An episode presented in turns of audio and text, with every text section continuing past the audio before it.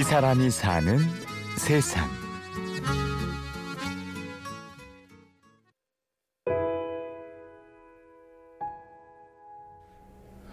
엄마가 잘해주셨죠. 나를 지금까지 엄마는 돌아가시기 전까지 돌아가시는 그 순간까지도 자기가 나 친엄마가 아니란 말을 한 번도 안 하시고 돌아가셨으니까.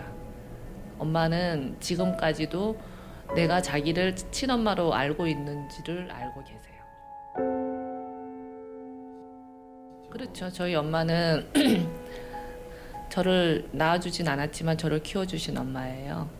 근데 그 어머니가 제 옆에서 이제 평생을 사시다가 제 옆에서 돌아가셨는데 음, 그때 아버지 돌아가셨을 때보다 더 슬펐던 것 같아요. 엄마 돌아가셨을 때가. 엄마가 금주 씨에게 온 건 갓난아기 때. 그 일이 일어난 직후였죠. 제가 그 태어나서 이제 하상을 입고 제가 연탄불에 빠졌어요. 그래서 연탄불에 빠져서 저를 낳아준 엄마가 저를 이제 연탄불에 빠뜨려가지고 제가 하상을 입고 불구가 돼서 죽게 생긴 아이를 버리고 나가셨나 보더라고. 근데 이 엄마가 들어와서 저를 수술을 시키고 업고 다니면서 제가 여섯 살 때까지 걸어 다니질 못했는데 그때까지 이 엄마가 와서 저를 이제 키우면서 고생을 하신 거였다 그러시더라고요. 사연이 가슴 아프죠? 하지만 세월은 그보다 더 큰 시련들을 금주 씨에게 안겨줍니다.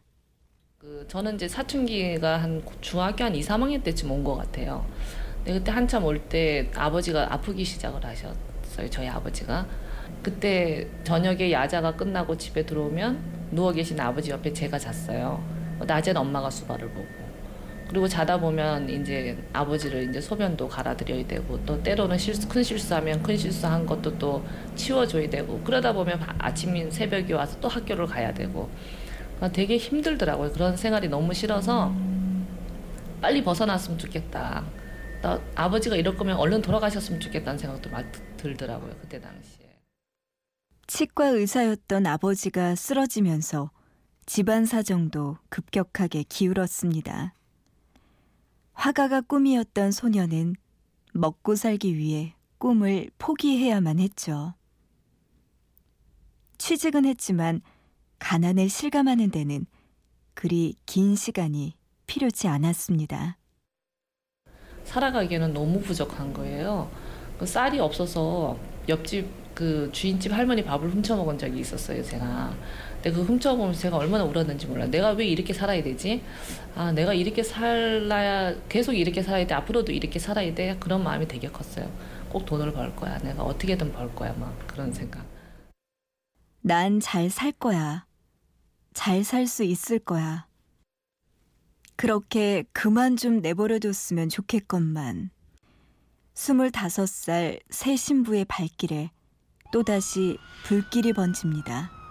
어, 결혼해서 두 달 만에 제가 또 다시 이제 그 일회용 부탄 가스레인지를 사용하다가 집안에서 그게 터지는 바람에 본의 아니게 제가 하상을 입고 병원에 이제 실려오게 됐는데 그러면서 제가 이제 다시 일을 할 수 없게 돼 버렸잖아요. 그때까지 맞벌이를 하고 있었는데 그런 와중에 1년 동안 병치레를 하면서 제가 그 1년 후에도 걸을 수가 없었어요.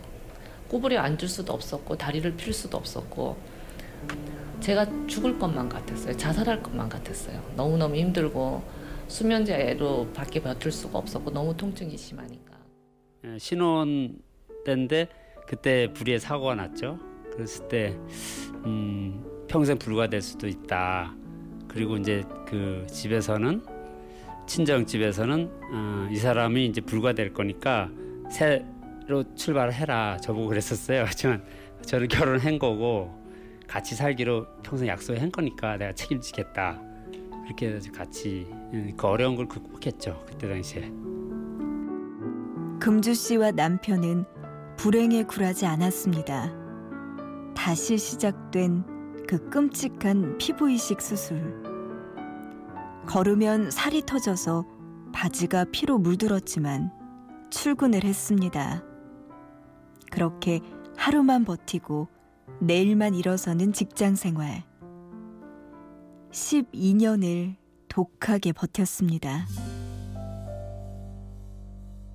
그래서 제가 그때 당시에는 음, 내가 40까지 살 수 있을까? 20대에 내가 40은 넘겨서 살 수 있을까라는 불안감이 되게 컸는데 저는 아니 이, 이게 끝이 아니겠지 더 살 수 있을 거야 더 살아가야 돼 라는 생각을 되게 많이 했어요 그리고 사회나 아버지가 돌아가시는 그 순간부터 돈을 벌어서 꼭 잘 살 거라는 생각을 되게 많이 했어요 나는 남보다 잘 살 거야 나는 꼭 돈을 벌어서 보란 듯이 살 거야라는 생각을 되게 많이 했어요 되게 제가 보이지 않는 좌절과 돈 때문에 받은 상처가 되게 컸던 것 같아요.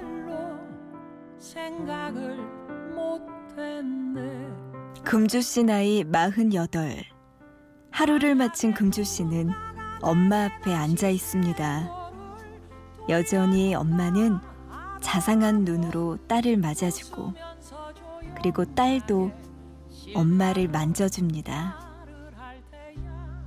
엄마 고마워. 저희 집에 제가 엄마 사진을 딱 모셔놓고 엄마를 이제 매일 바라봐요. 엄마 얼굴을 만지면서. 그래서 지금도 엄마가 옆에 있다라고 생각을 하고 저희 엄마한테 엄마 나 건강하게 우리 엄마는 제가 아픈 게 제일 걱정이었었거든요. 엄마 나 건강하게 잘 살게.